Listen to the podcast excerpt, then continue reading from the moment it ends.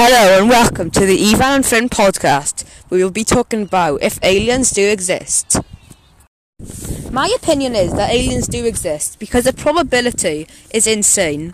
There are billions of stars and planets out there, and there must be life in the universe somewhere.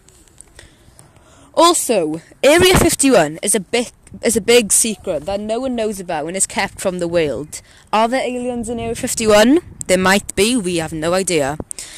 And finally, here is a quote by Stephen Hawking to defend our answer. One day we might receive a snig- signal from a planet like the potentially habitable alien planet Gliese 832c.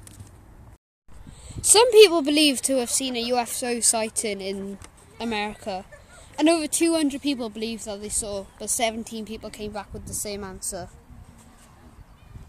In the Bible, it also talks about aliens, so over thousands of years ago, aliens were even talked about then. So, does wants you to make you believe about it?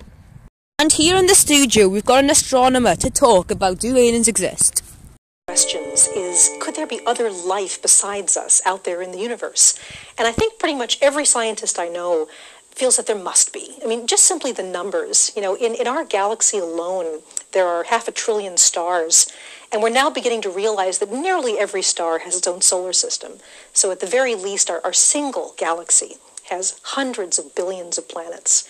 And some of the stars out there are even older than our sun. There may have been a chance for a civilization to start billions of years before life began on Earth. And if that's true, could there be alien civilizations out there that are far more advanced technologically than we are?